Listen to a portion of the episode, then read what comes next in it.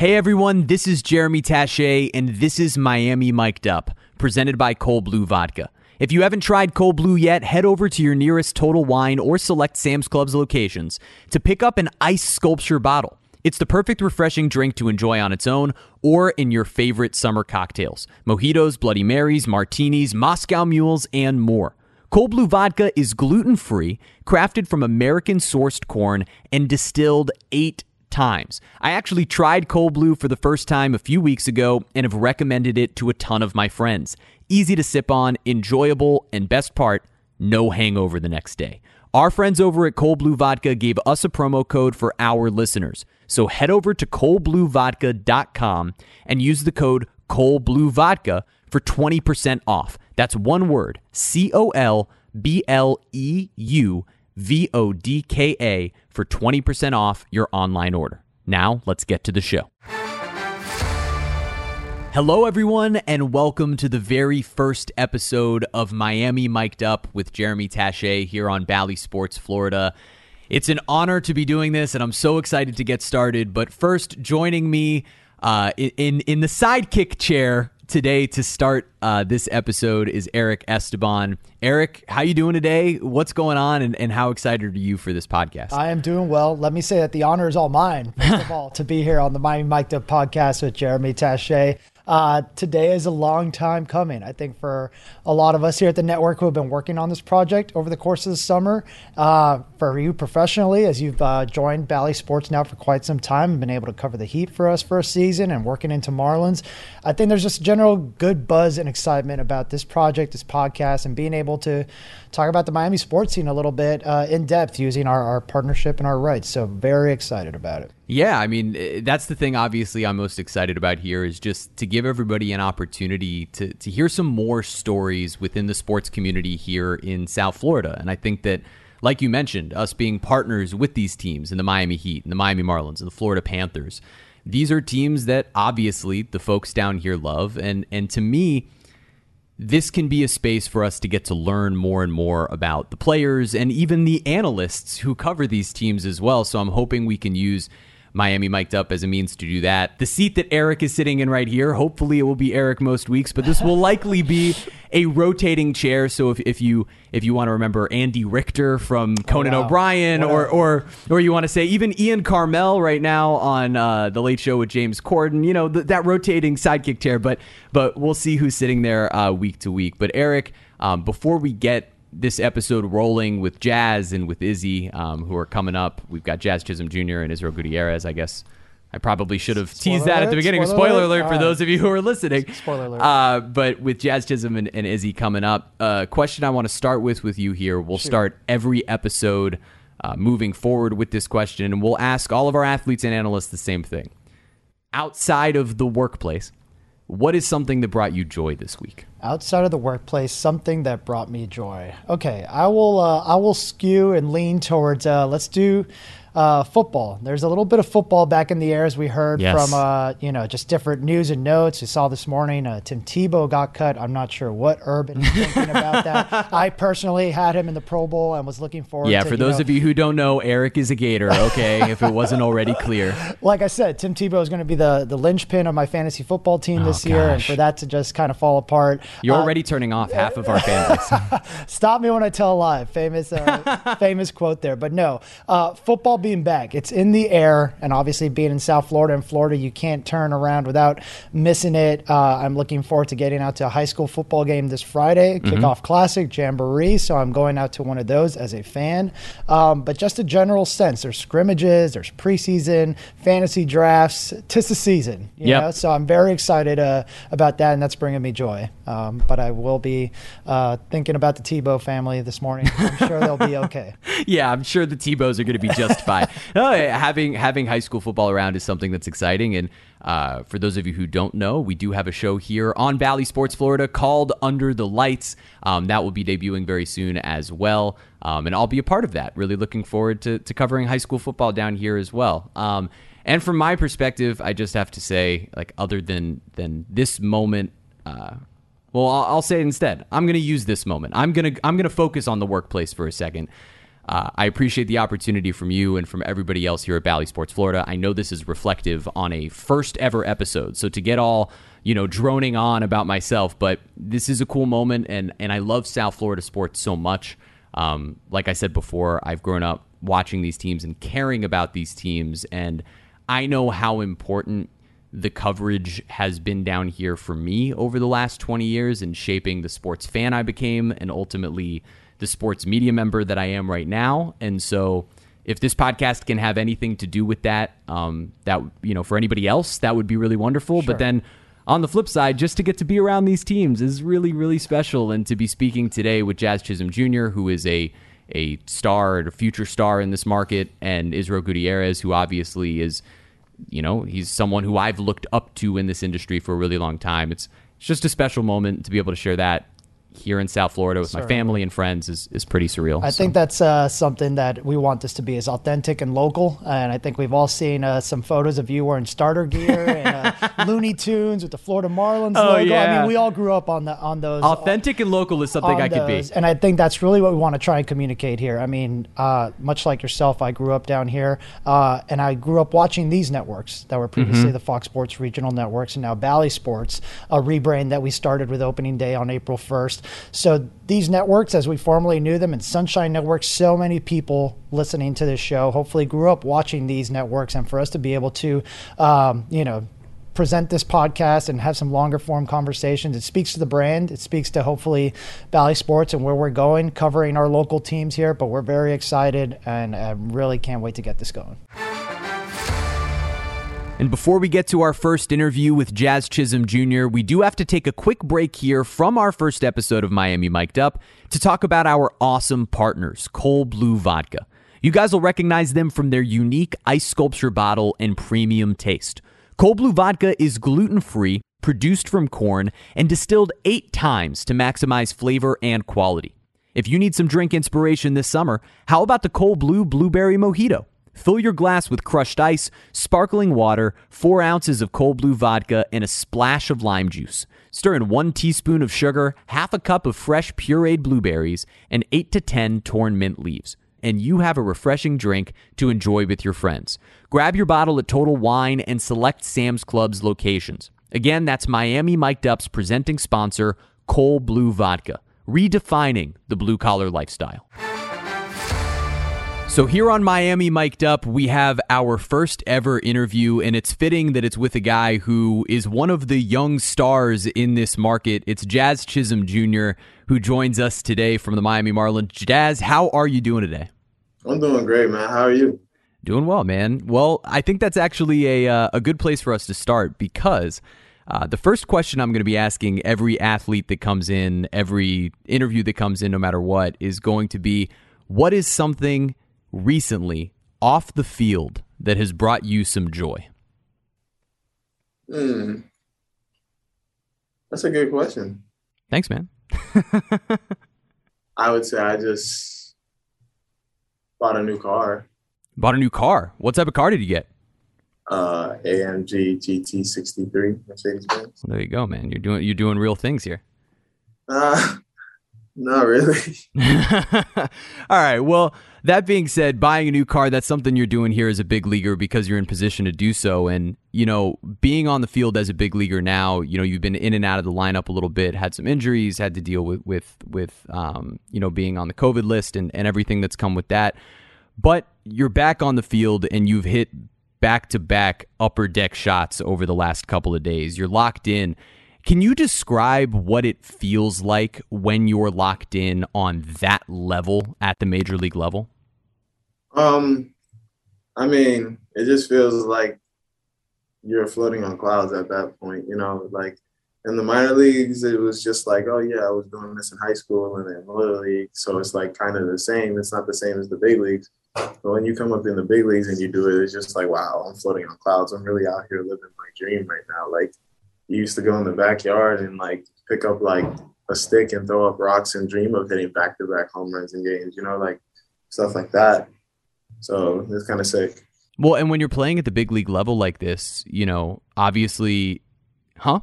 it's already a dream. Well, that's what I'm. That's exactly what I was about to delve into. Is you've talked forever. I mean, since since we met you when you were still in the minor leagues when you first got traded here to the Marlins, you've always talked about how baseball has been your dream, and specifically, you talked about the influence of your grandma, your grandma Pat, and and the influence that she had on you there when it comes to baseball. So, a couple of questions. Number one, what type of influence did she have on you? But number two do you think having a strong matriarchal influence, so a strong female leader in your family, influenced the type of guy that you are, whether that's off the field or on the field?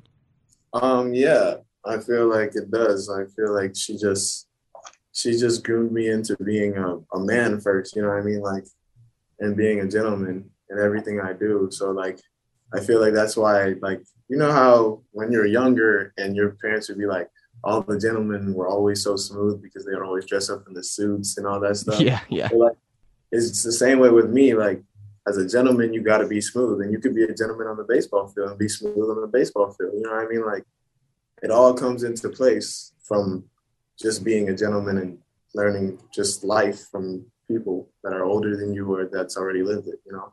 Well, when you talk about being smooth, your style obviously has to go right into that. How how does your style allow you to express who you are? I mean, like I just feel like I just put it out there for everybody to see, you know, like I go out there and I show you who I am without hesitating, you know.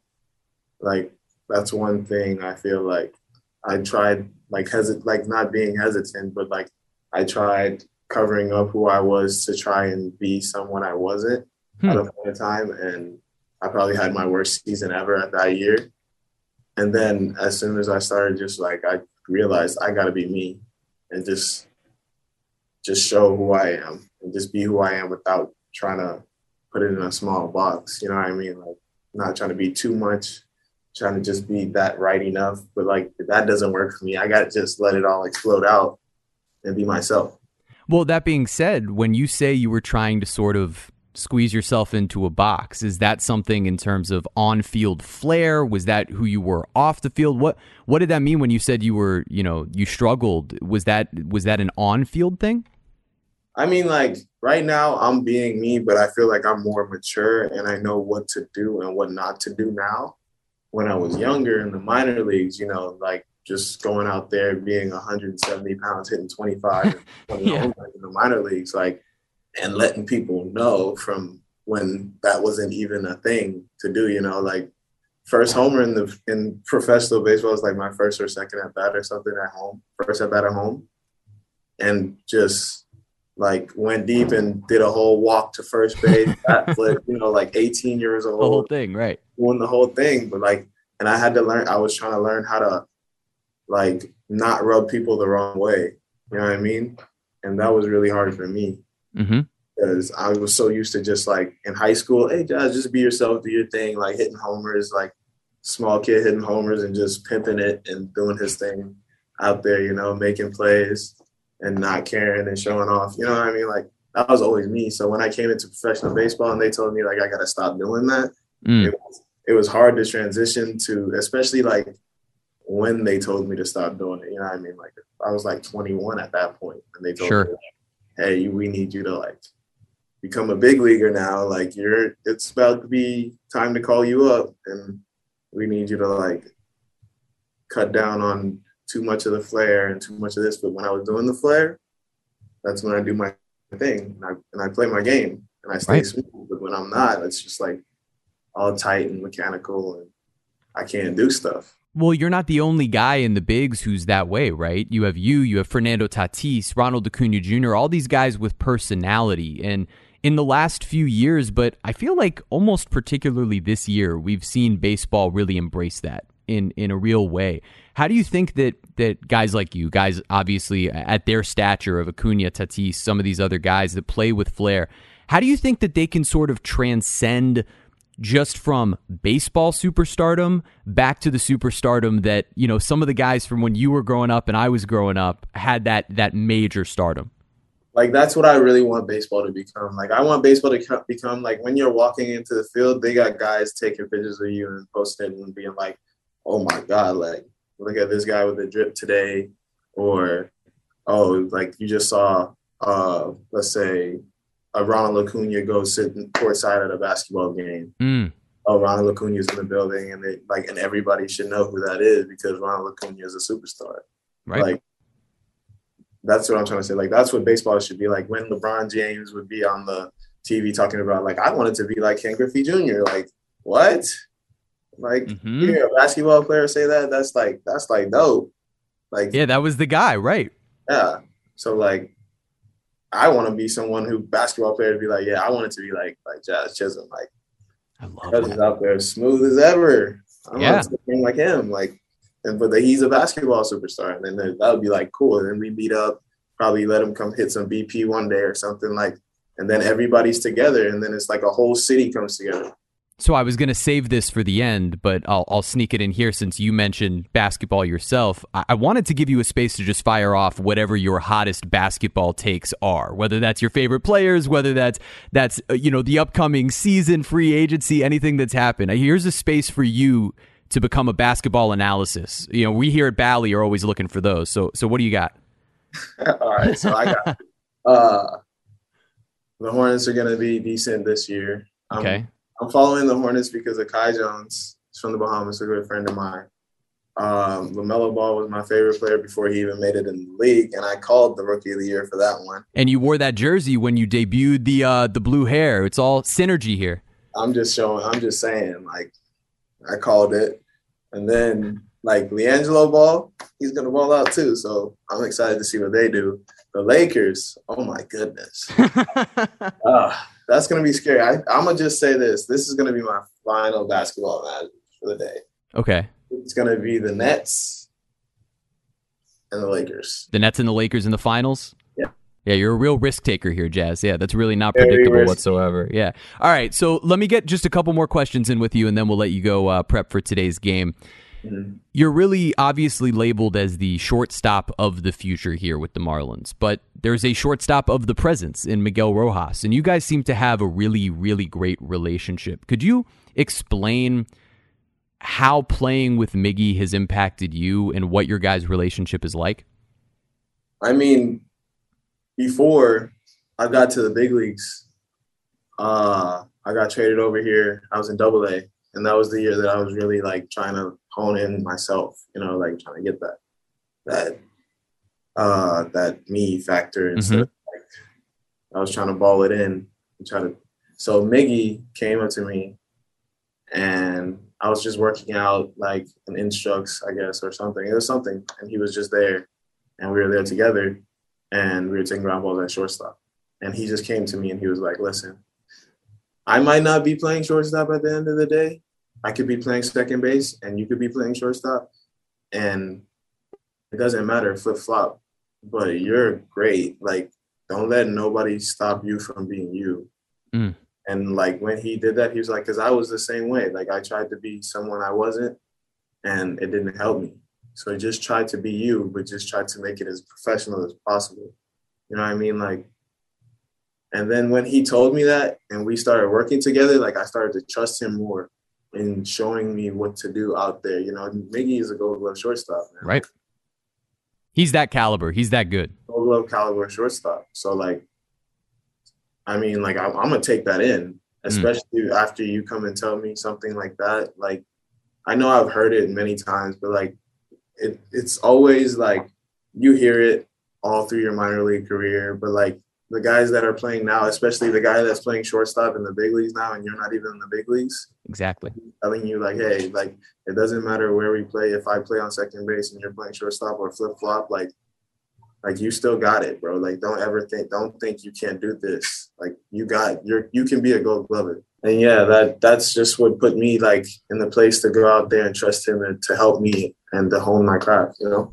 hmm absolutely. And so, you know, you are that shortstop of the future, whether that's next year or, or years going forward. But we talk often about the future of the Miami Marlins and the future of baseball here in Miami. And obviously, you know, you guys, uh, you included, would be the first to admit regular season record this season is not what you hoped it would be at this point. But if and when this team has success at the major league level, why will that be? Who will be the factors, and why will you guys have success moving forward? I feel like it's gonna be a, a the whole team It's not just gonna be one guy. I mean, yeah, you're gonna have the guys that are just going nuts and going crazy out there, right. but like you see it in the Bryan De La Cruz, you see it in you see it in Jesus Sanchez, you see it in Isan. You see BA is really young, he's still here for a couple more years. You see Alex Jackson, like I know you're only getting like the glimpses right now, but like mm-hmm. as a player, like when you see what they got and you see like how this team can come together as one when we just like talk to each other and be together. And I feel like that's what we are doing as a young group as of now, like as of lately. Even like like if a Jesus Sanchez like swings under a ball, one of us talk to him like as a teammate yeah, instead great. of coach going up to him. Like that's why I feel like we're gonna be really good. Even Lewis Brinson now, like I've been I know I I might be repeating what I said in the interview at the beginning of, before the season started, but sure. I did say, and I'll repeat this: if Brinson was playing every day, that he's gonna he was gonna hit this year. You I did. did say that. So I'm just saying, like from what I saw in the off season, we worked out together every day in the off season. So like what I saw in the off season, how hard he worked and how hard our guys work every day, bro. Like this team is gonna be a team to like really be scared of really soon. I love to hear it. And so the final the final question for you before I let you go, Jazz. I'm, I'm gonna I'm gonna let you go on any sort of Derek Jeter anecdotes. We'll we'll get to that next time, uh, unless, unless you want to throw them in there. But yeah, well, so we've spoken before about about your love of the little things in baseball, and I, there are some people, and even probably listening to this podcast as we're doing you know multiple different sports here, who who don't quite understand the appeal of baseball. So if you had to sit down with someone who didn't watch baseball, what would be your first selling point into becoming a fan of the game and of the Miami Marlins? Okay. I would just tell them my selling point would just be like, just sit down and watch. Hmm. Just sit down and watch. Just one game. You ain't have to like. I I'm not a person that likes to like, hey, I'm gonna hype this up as much as I can. I'm gonna just tell you to sit there and watch, and then you're gonna hype it up for yourself. If you like it, you like it. If you don't, you don't. But I'm gonna show you how much fun I have playing this game, though. So that's why I would just tell you to sit there and watch. Just watch me, and I'm gonna do it for you. Trust me. Like I love it. Fun. I, love it. If I strike out four times, you're gonna yep. see something you're gonna like, and you're gonna laugh about it. You're gonna have fun. You're gonna smile about it, and then you're gonna be like, "Bro, I gotta come and watch another one." There's a real fun anecdote uh, about Michael Jordan that when he was playing, he always, in order to motivate himself, even all the way to that last dance season, what he always thought about was there's someone watching the game tonight who's never seen Michael Jordan play. And so I'm going to show them why I'm the greatest to ever do it. And that mentality from you is hopefully something that will carry you to uh, similar levels of baseball success. Jazz, thank you so much for joining me today. I really enjoyed it, man. Of course, bro. Thank you for having me. Absolutely. And thanks again to Jazz Chisholm Jr. for joining us on today's show. Before we get to our conversation with Israel Gutierrez, a reminder that today's episode of Miami Mic'd Up is brought to you by Cold Blue Vodka, redefining the blue collar lifestyle. You guys know we love Cold Blue for its refreshing taste and its smooth finish. Pick up an ice sculpture bottle at your nearest Total Wine or select Sam's Club locations for all of your end of summer gatherings and events. You can also head over to coldbluevodka.com and use Cold Blue Vodka as the promo code for 20% off. That's one word, C O L B L E U V O D K A, for 20% off your online order. With Labor Day, boat days, and barbecues coming up, you need to try Cold Blue Vodka for all your favorite mixed drinks. Or chill a bottle and enjoy it all on its own. Thanks again to our amazing partners over at Cold Blue Vodka for sponsoring this episode of Miami Mic'd Up. Now, Israel Gutierrez. The one and only Israel Gutierrez. Izzy, thank you so much for joining us on our first ever episode here. It felt fitting to have you come in. Hey, it's an honor. I love the look. It's uh, it's pretty cool. Thanks, Izzy. Well, uh, the first question that we're going to start with you with is actually uh, the first question that we're going to start every guest with on this podcast. And it actually has nothing to do with sports. It's what's something that brought you joy this week that had nothing to do with sports? Whew, this week. Doesn't have to be this week. Could be this month. Could be this year. It's been a weird time. Well, yeah, it was it was a little over a week, but last uh, a weekend or so ago, um, I was sitting at home. I was actually it was a Sunday, and I hadn't really shaken off the rust for a Sunday yet. And so I hear I was just I think watching Top Chef reruns, uh, old seasons of Top Chef, and I hear a knock on my door, and I open it up, and I just see my little five year old nephew standing there, uh, just sort of with a shy smile on his face, and my entire family was behind him, and uh, my partner Anthony had just surprised me by just inviting them all over on a random Sunday. And it Oh, that's awesome amazing. You know, my nephews are just like uh, they make me so happy. So that was probably the thing that sort of uh, filled my heart the most lately. Yeah, anything anything with family is always good. I just Yeah. yesterday got to see my brother off to college for I guess Wow, the where's he second time. He's going to UCF. Okay. Go Knights, charge on, looking directly into the camera. Go Knights. Uh, but anything with uh, you know involving family can just always be nice Yeah. and, and having a familial atmosphere. Um, but yeah, so so getting into a bit about about your life and your profession. Obviously, Izzy, the folks know you from ESPN. Um, you're a sideline reporter for the NBA, but then you also are a part of shows like Around the Horn and Highly Questionable. And obviously, the last year has been rough on everyone, um, but particularly in this field, things have been very different. And I was just sort of wondering how the last year, year and a half has has shaped your coverage and how it's even shaped your perspective on what it is that you do. Yeah, it's been it's been odd, and you know, me personally having not been doing as much or any really writing lately. It's been all a lot of TV Right. and and uh, you know sideline reporting and stuff. So it's it's also just sort of made me reassess everything. So not only is it strange that you know at least even initially where you know ESPN just sent a bunch of lights and microphones and stuff to your house and said just put this up and we'll figure out a way. Here's an iPad. This will be your new camera. And that was just all odd and depressing, and it just felt like I was in a Keanu Reeves movie, just uh, something weird. Yeah. And then, you know, we sort of advanced and progressed a little bit. And even though we're not like uh, we're not at that stage, we're still at the nobody's around me stage because all they did since then was build an actual little studio in my bedroom. Like a third of my bedroom is just lights in the ceiling and, you know, a green screen behind me. And a robotic camera that I have to move, you know, every day. I'm gonna have so many follow up questions about that, but continue here. Feel free. Um, and so it's it's just this odd feeling that you know, at least when you were traveling to a studio, it felt like you were producing something that was you know going to be grand. Somebody was going to watch, it was a production, right? Um, and you knew you were on television, and people watch television, so there you go. You just felt like you were doing something um, of significance.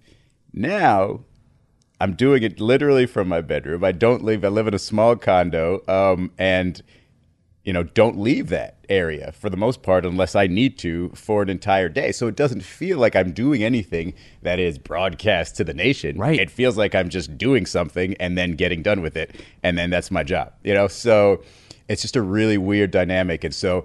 And I've actually backed off of a little social media. Like I've basically backed off of Twitter entirely and uh, I've recognized that that's another connection point, especially to fans. But to me, it's not really worth it. I think it's a net negative right now, so I'm staying off of it. But that also feels a little bit more detached, and so it feels like the only times where I am connected is if I'm actually watching live sporting events. Hmm. Because then, whether or not I'm on Twitter, I don't have to have a second screen or have to have a conversation going.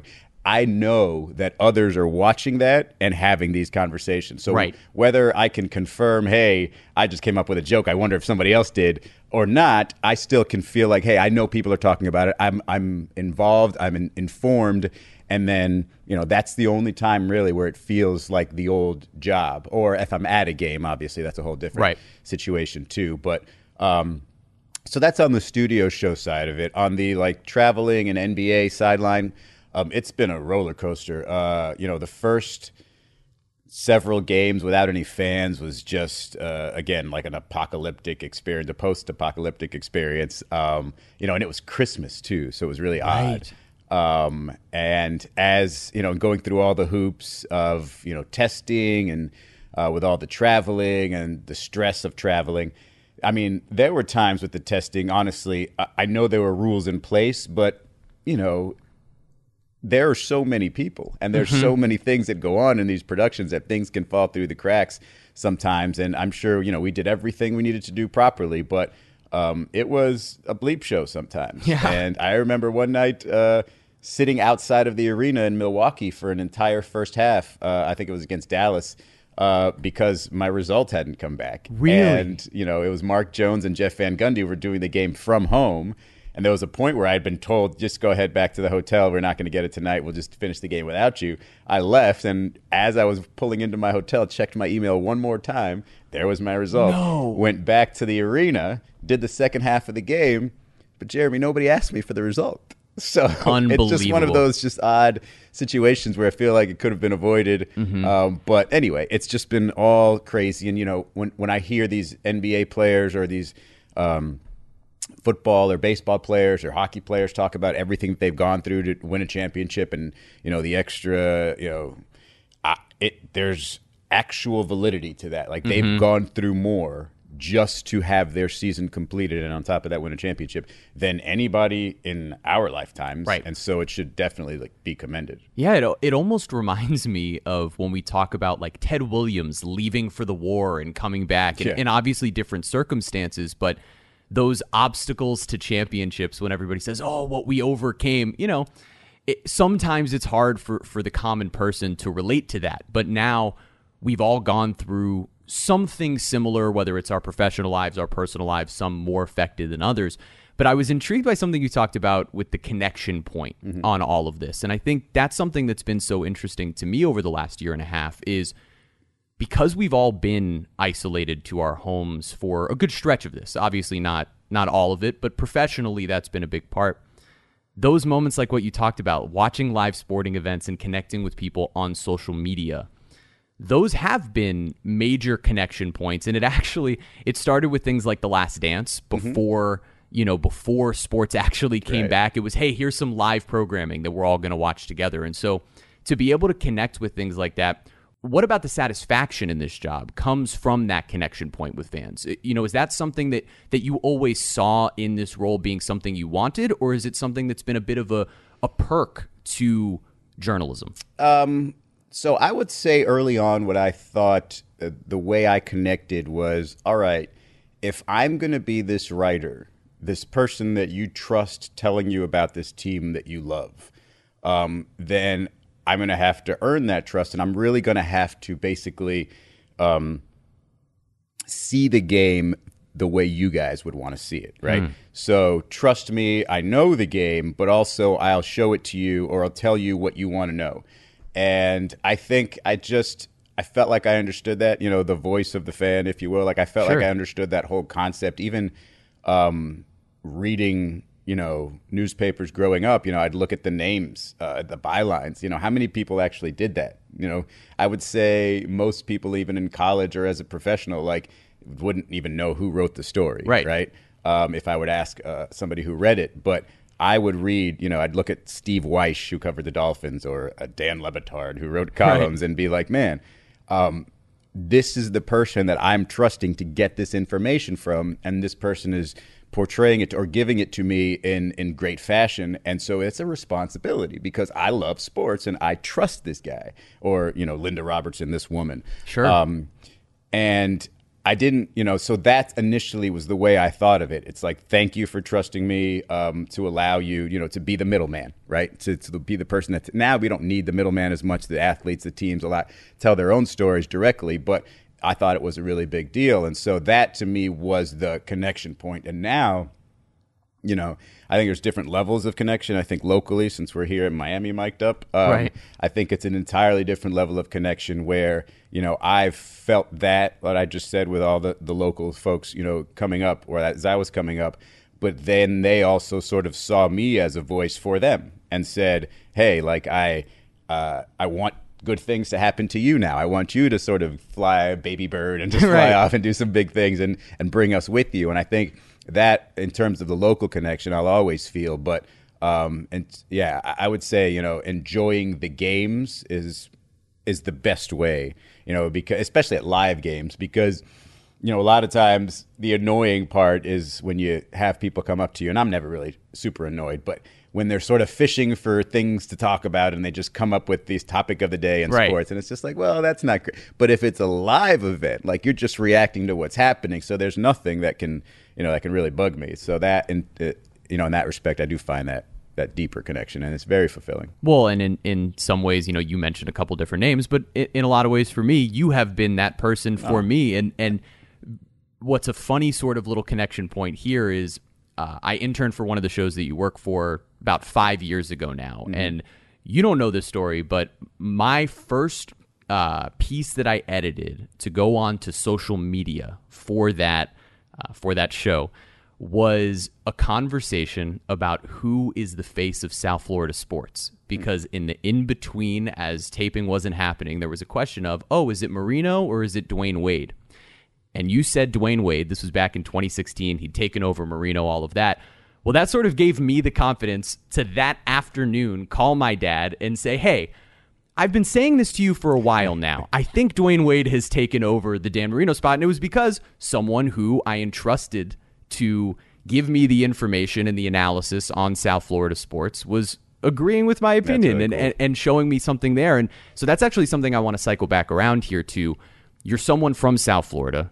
You stayed in Florida to go to the University of Florida, and then you came back down here to cover teams in South Florida. So, two parts of that. Number one, did you always intend to come back to South Florida? Was that always the hope and the goal?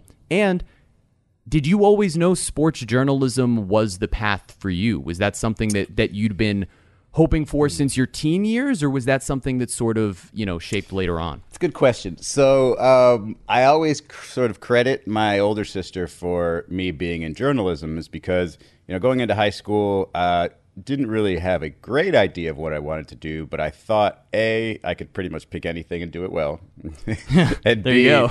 Uh, or do it well enough, you know, to Sure, make a living. I get it. And then B, um, I wanted to be in some classes with my sister because she was two years older, and at the time it was high school was just 10th, 11th, and 12th at North Miami Okay. Senior High, Pioneers. Yeah, there you go. Um, and so I'm in 10th grade, she's in 12th grade, and the only class that we can get together is yearbook class. And so she's like the sports editor of the newspaper and the yearbook. oh, this is great. And so I'm just jumping in there. It's like, all right. So I got a class with my sister. And so, you know, we look around and like all the, the more responsible students were all like the seniors. And then there was like a couple of juniors in there, but they didn't really like have um, take pride in, you know, the yearbook or whatever. Sure, sure. Because my sister's best friend also happened to be the editor in chief. And um, then there was me, a sophomore, and a couple other sophomores in there, and I had dragged my best friend Warren into the into the uh, yearbook thing too.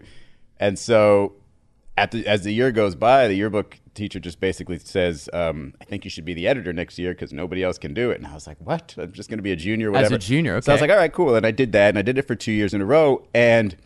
Um, you know, I did a lot of other stuff too. I did the speech and debate, was president of that too, and I feel like I was sort of torn. I was like, well, I can go the law route, but I feel like because I wanted to be a lawyer, but I feel like that was going to be boring, Sure. or at least you know, tr- being in a, a trial attorney. How often are you actually in trial? You know, it's not like the movies all the time.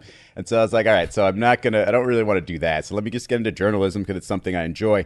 And I don't know if like it clicked in terms of sports journalism probably until I actually got to college and I was doing. Uh, going to like city council meetings and stuff you know for class uh, for journalism reporting class and realizing that i never want to do this so i just kind of asked um, i'll never forget uh, i was at a sports reporting class it was my junior year and i hadn't actually done anything toward sports reporting um, and jamie eisenberg who's you know Yeah. cbs sports uh, fantasy guru um, was sitting right next to me, and I'd seen his face uh, from the student newspaper. Again, hardly anybody recognizes the bylines, Of but course. and and then I saw his face again because he was a columnist as well.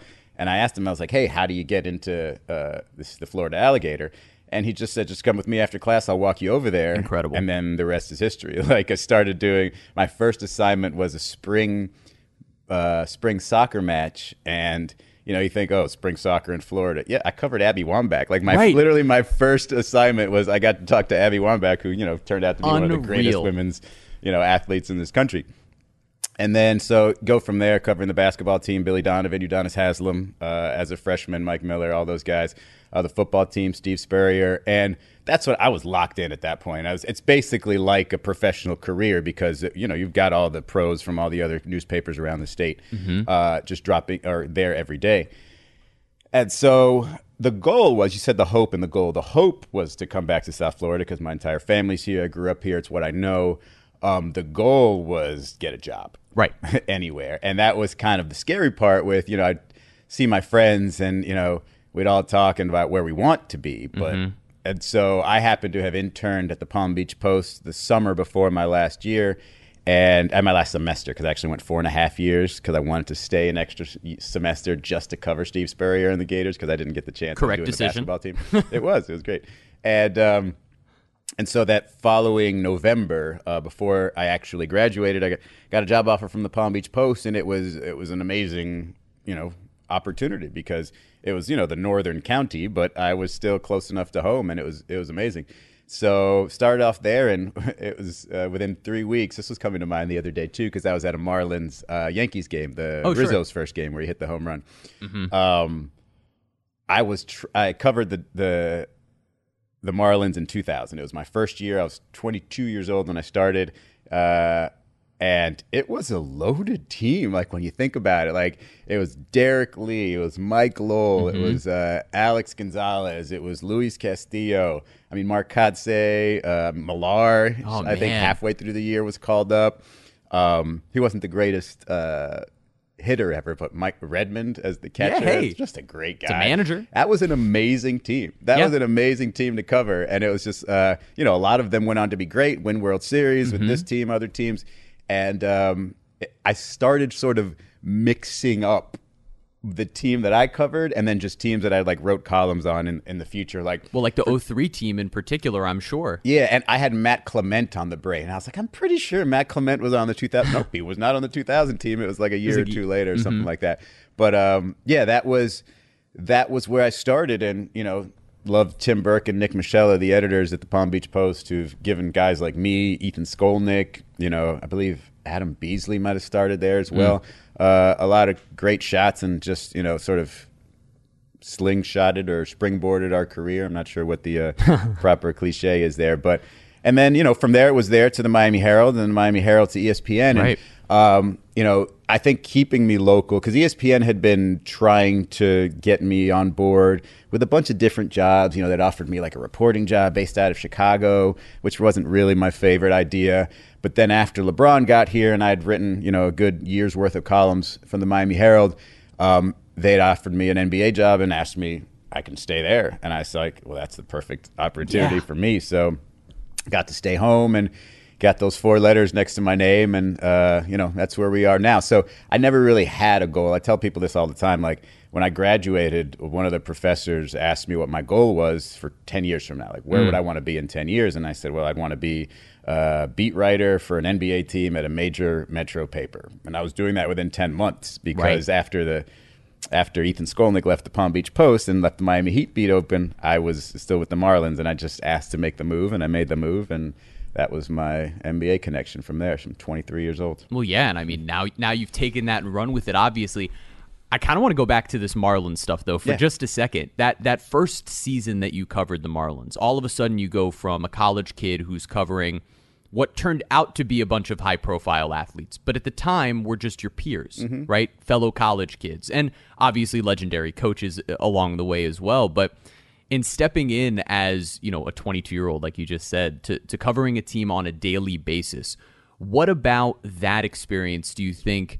helped you the rest of the way? Like were there specific things about that daily coverage of of a baseball team that was relatively new that had yes won a World Series but now was in a little bit of an in-between phase Yeah. at that time? Uh, a lot. Sure.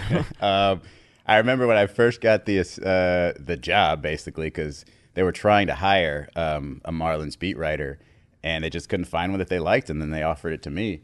Um, I remember I went out and bought like a baseball for dummies book because I wanted to like get the lingo down. Like, is there any sort of jargon that I need to know if I'm in that clubhouse? And I realized that that was just a bit much, right? Like, Uh, just be, just know what you know and Yep. admit what you don't, and you know, learn the stuff that you don't. That's great be- advice, though, because Right. that's that's huge in this industry. yeah, you just come across as disingenuous. Um, and so, I, I, what I learned mostly was sort of the fragility of the egos. Um, even though they know you, like you, right?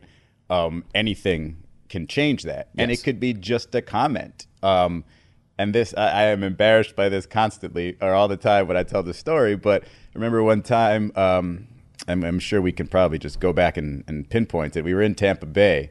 It was a road trip, I think, pretty maybe close to the All Star break, uh, but before it. And Derrek Lee had had this issue where he just couldn't hit a home run with anybody on base. All his home runs were solo home runs, solo home runs. Okay. I think in this game he finally hits a three run shot. And so it's me, uh, Dave O'Brien, who's now in Atlanta, has been covering the Braves forever, and Mike Phillips at the time was covering uh, the Marlins for the Herald. And so we're kind of standing there, and I it's like Mike Lowell's to the left, and they were standing behind Derrek Lee, and like Kevin Millar's over here, something like that.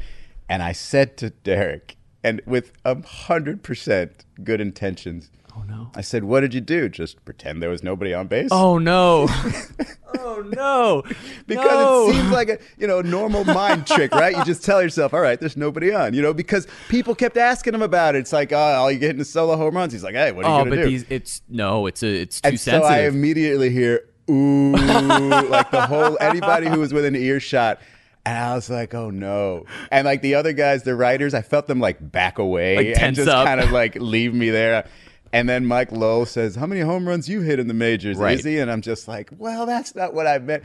And so for like a couple of weeks, I had to like sort of just deal with Derrek Lee being standoffish with me. And I thought he got it. Like I thought Yeah. And I was like, Derrek, like, did you really think I was trying to insult you? Like I'm trying to come in here and be this smart ass kid. And he's like, yeah, I thought you were trying to be funny, and I was like, I swear on my life, I was not. I apologize. yeah, I was like just trying was- to be your friend. I was you just, know. it- yeah. It's like if I were there, Right. If I were, you know, trying to play mind tricks with myself, I'd be like, all right, there's nobody on base, whatever. I'm just gonna hit see ball, hit ball. Mm-hmm.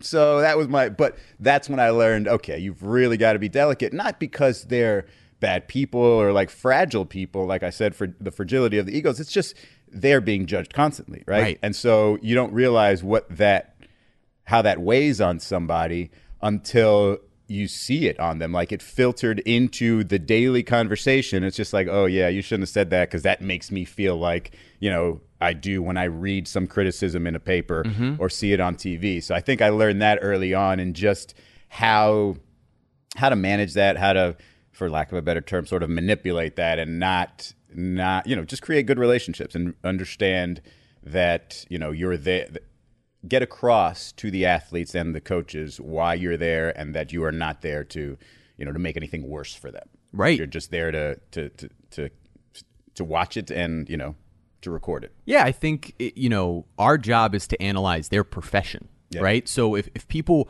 if there was a podcast out there that was analyzing this right now and and telling me every little thing that I was doing wrong, it would be something that any time someone lent some sort even in a joking way, Right. some sort of criticism, I could understand the sensitivity to that. And that's something I think we especially in a modern social media world, we we don't always think about for these athletes is more so than most professions other than like maybe politicians Yeah. athletes are, are scrutinized on every single move and so there is an interesting uh, element to developing those re- relationships and maintaining them because they are professional relationships. They're not necessarily friendships. And so you have to sort of be able to dive in between one or the other. And you talked about sort of fragile egos. Well uh, you also covered the heat big 3 and i would not call any of those egos fragile egos by any means although maybe you have a different experience than i do.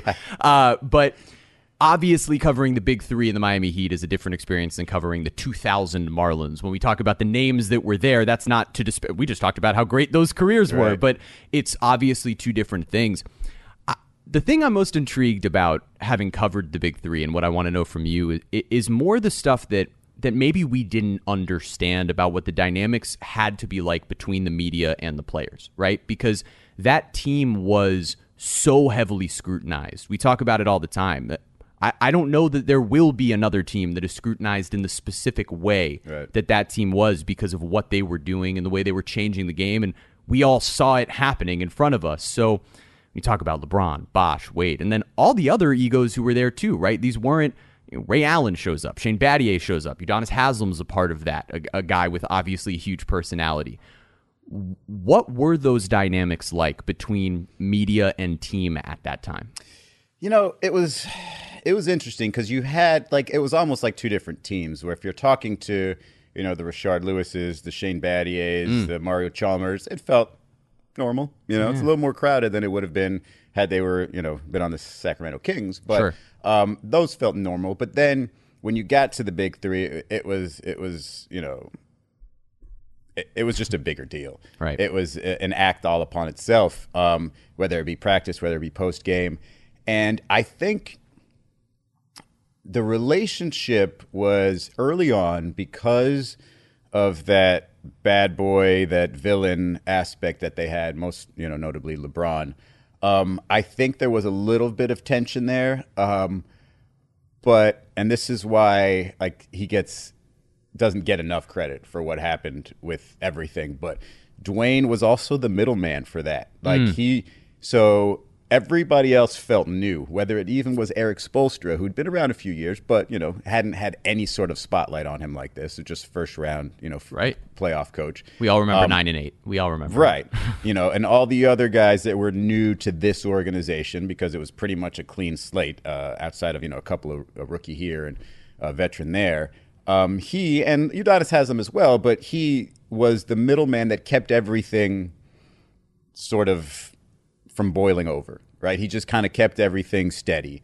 And then as, you know, they got to, into more of a routine and sort of understood the South Florida media versus the national media because that was a differentiating thing too.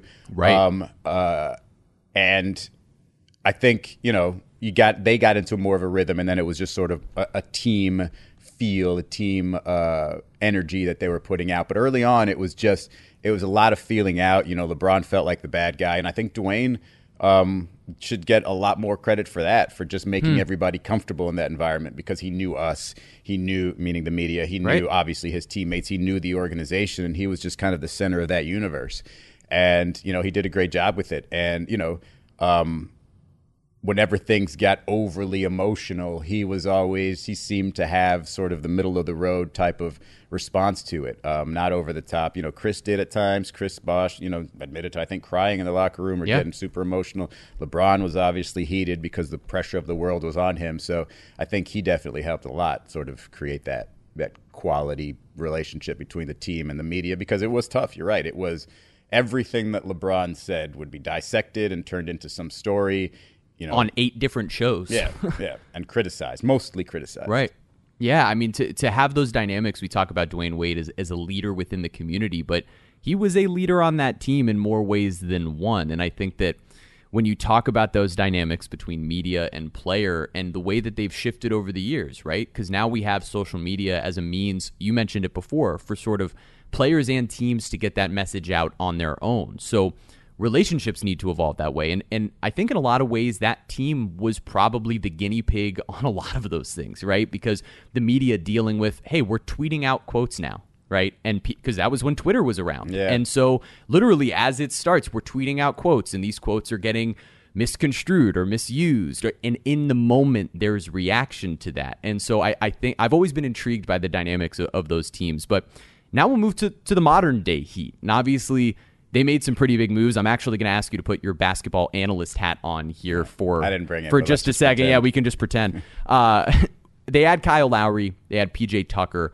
obviously uh, Mar- Markieff Morris. You know, we, we we talk about these these players that have been added to the Miami Heat and everything that they can bring. What do you see the differences being between last year's team and, and maybe the upgrades that they made now, how that can, can affect the team going forward? Um, one thing I think it's a it's a grittier uh, defensive team when you start with Kyle Lowry at the top. Um, mm-hmm. Nothing against Goron. Goran did what he could, but um, it's just it's a different level of sort of defensive, not commitment, but just kind of IQ, yes. right? Uh, when you can take the charges the way Kyle Lowry can, and I think uh, that to me is huge. I think the passing gets can get a little bit better uh, when it starts with a better passer at the top, like Kyle Lowry, and again, Goran nothing against him, but you know his whole career has been essentially go get your buckets, and Right. he wasn't the greatest passer. And I think I know there was some frustration with like Hassan Whiteside a lot of times where he didn't get the right pass on that pick and roll with Goran. And I think with Kyle, you're going to get better passing. Um, I still think you're going to have that. Um, that big question mark or issue with the four spot Sure. because I think initially, uh, from what I understood, they were targeting Nicolas Batum as that small ball Mm-hmm. four. Um, and I think he would be ideal because he's just so long and frankly can protect the rim if he happens to be down there. Sure. Um, and can shoot a little bit. PJ Tucker, I like that sort of backup plan, if you will. Just doesn't have the same length and ability to do anything at the rim, but he's just, you know, a tree trunk down there and he's just bulldog. yeah, and so I, I like I like him as an addition. Um, I would say overall, I don't know if you're going to see much um, difference in terms of style of play. Right. I think you're going to see a little bit, uh, a lot of connection. I think you're going to see a little bit more energy, a little bit more. Um, just that Jimmy Butler, just kind of dog vibe uh, that sort of uh, goes through Kyle Lowry as well. But I, I me personally, like Mm-hmm. I think there's a little bit of joy missing from that team last year, and I don't know if it was um, because of all the COVID stuff that just sort of sucked it out of um, of every team, frankly, for a while, especially with with Jimmy going down for as long as it did. I, I think that in itself is probably going to be picked up a little bit, and you'll probably see a little bit more. And, and the crowds being around are going to help, right? So I think that you'll see translate into, yeah, I think a little bit more juice from this team. I don't really know how to describe it other than, um, you know, a little bit more of men on a mission type of stuff, not a surprising team like they were a couple years ago. Yeah, and I think it's an interesting dynamic too, you know, in, in the way that you mentioned it with with sort of that joy coming back. And I guess that sort of wraps us back around to the beginning of this conversation. But this team in particular, you know, they went through so much together in, in that bubble and they were around each other so much in that bubble. And I do think that like there's an element of sometimes personalities wearing on each other. All the little things that maybe are going okay when you're in the bubble and everything's going well basketball wise, maybe start to wear on you in a season like last year. And so sometimes just bringing in some fresh faces and working with some new people Sure. can rejuvenate your own profession Yeah. and, and make you enjoy your game more. Absolutely, and I also think just uh, you know, off seasons can really be nerve wracking for a lot of teams that Mm-hmm. are trying to improve. Like Tyler Herro, um, probably had no idea whether he'd be on this roster right now, Yep. right? But now, if you look at things, because you know, there's all these reports. Oh, maybe the relationships with Tyler and other players weren't as good this year, or this and this and that. Now you look at this picture. Oh, and there was a, another report that he was um, very likely, let's say three quarters likely Yeah. to uh, to get traded. Uh-huh. Um, now you look at him and okay, he's not going anywhere. They have built a team where he can still be uh, effectively that sixth man Role player. scorer, um, and he's having a child. Mm-hmm. You know, he's probably going to want a little bit more, you know, stability of feeling, which is crazy to say when he's what, 22 years Yeah, old, he's 21. a child. But he, he, he can grow up like that. You know Yeah, what I'm saying? He can grow up like that, and it could be a totally different player, a different mentality going into this year. And frankly, I, you know, I would welcome that. I would, I would expect that when you have a life changing event like that. Absolutely. And and frankly, again, the fear of not of instability. Right. I might be in you know Philadelphia next week. I might be in this city. Oh no, I'm still home. I still, you know, I still have this life, you know, awesome event that's about to happen. Mm-hmm. Um, you know, basketball is going to be fun, and so I think, you know, he probably is going to have a good year. So I, I think little things like that you just don't really take into account until you know they actually happen and you see it play out. Right. And then that's when we get to tell all the stories retroactively to sort Right. of look at it going into it and go, hey, these are human beings, right? What's going on in their lives? What what professional decisions did they just make? What personal decisions did they just make? Those are part of the factor that go into teams winning championships. And so when you ultimately kind of look at things, I, I guess the Heat are are in a new spot for sure when you look at all of them and in even Bam Adebayo, who's now a gold medal, medal Right. winning center, which certainly changes how That he felt probably after the playoffs, yep. right? That shifts things too. So and actually, it's very and uh, getting back to Tyler thing. Yeah. It's just a family first organization. Yes, it is. So a 22 year old can have a connection point with the coach who's Yep. you know in his 50s because they both have young children or so you know. So Mm-hmm. it's just like it's a different level of growth you know together. No, that's a great point. And so uh, this is going to be my final question for you, Izzy. Thank you so much for taking all this time. I, we've talked a little bit about sort of your growth through this business, where you started, where you're at now. To someone who is in college, whether that's a UF student, whether that's a UCF student, whether that's somebody not here in the state of Florida, advice toward young people thinking about getting into this business. And it could be stay away if yeah. that's how you feel as well. But if there's if there's one piece of advice that that you think you would give to to a young person considering getting into this industry what would it be? It's funny you should mention that because i was just talking the other night and again i think this might have to do with um a top chef uh, rerun Perfect. I, I, just, I get i get uh, there you go a little caught up in that show right now but I remember thinking because one of the chefs was saying something like, "I don't really know what to tell a young chef because the game has completely changed." And to me, I'm just saying to myself, you know what? I got oh, quote unquote lucky or whatever, but I got lucky. I was in it, you know, while it was still sort of a path that I could I could follow. And if it were, you know, 1999, I could recommend that sure. same path. But right now, and, and, like at the time, I was just kind of joking, say, hey, I already made it. You guys can, you're on your own. but um, I would just say um, the best thing I could tell people is be versatile in terms of what they can do, you know, because I came up as a writer and that's all I really cared about. But once I recognized, hey, I might be able to do some TV, I might be able to do some radio. Um, you know, just be prepared to be versatile and um, do anything because if it's the subject that gets you going, mm-hmm. then you can be involved in it any different way. If it's broadcasting that gets you going, then just perfect your craft. And right. because there's still um, a you know there's still a, a, target for that. You can say, hey, I want to be the play-by-play guy for the Atlanta Hawks. All sure. right, so I'm just going to work toward that. Um, but if it's the subject, if it's sports or a team, um, that I would say be versatile, find ways to get involved, and then, you know, the path will sort of be created after that. Like I, I think of, you know, if I were to go back and advise anybody, even back when I was younger, I would say, yeah, uh, probably freelance for a newspaper, mm. you know, get a couple clips out there, and then you know maybe somebody will hire you. But now it's just like newspapers aren't going to do that. You know, am I going to? What are you going to do? Send your clips to the Athletic? I mean, I guess, but they're probably going to hire more established writers. Yeah. So it's it's it's a tough it's a tough situation now. What I'm not entirely familiar with is some of the podcasting world, some of the broadcasting, uh, you know, some of the newer ways to get your writing out. Yeah. Because like you, probably get people that just says, "Hey, if you want to write something, write it and just tweet it," and and hope that somebody you know of significance picks it up and says, "Hey, this is really good," and then gives you more attention. So. In that world, I am very much a novice in the "Hey, look at me" world. So uh, I wouldn't really know how to advise there. But at least versatility. That's the key. For sure for sure. I, I, believe, like I said, if, if it's the if it's the subject, if it's just the idea of working in sports or sports media, um, then yes, versatility is absolutely. Like I think of um, like Jonathan Zaslow from local radio. Like mm. I remember when I was just a, a, a, writer at the Palm Beach Post, and he would show up, and he was so enthusiastic to meet me, some stupid beat writer from some, you know, the third newspaper locally, and I was like, man, this guy really loves this team, really yep. loves South Florida sports, and like hopefully he stays and look at him he's had a career for 20 years. Right. so i think passion passion first and you know versatility from there.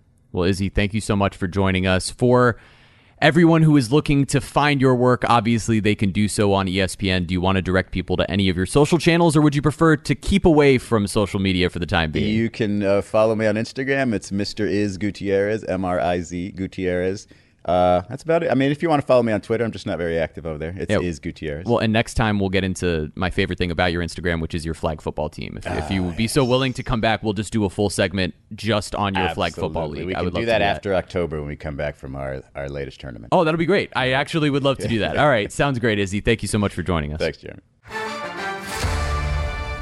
Thanks again to Israel Gutierrez for joining us today. And thanks again to all of you for listening to the very first episode of Bally Sports Florida's Miami Mic'd Up with Jeremy Taché. And a special thank you to our national sponsor in Southeast Toyota. Visit your local Toyota dealers or Toyota.com today and take advantage of the amazing deals on our full line of vehicles. No matter your destination, Toyota goes with you. Toyota, let's go places.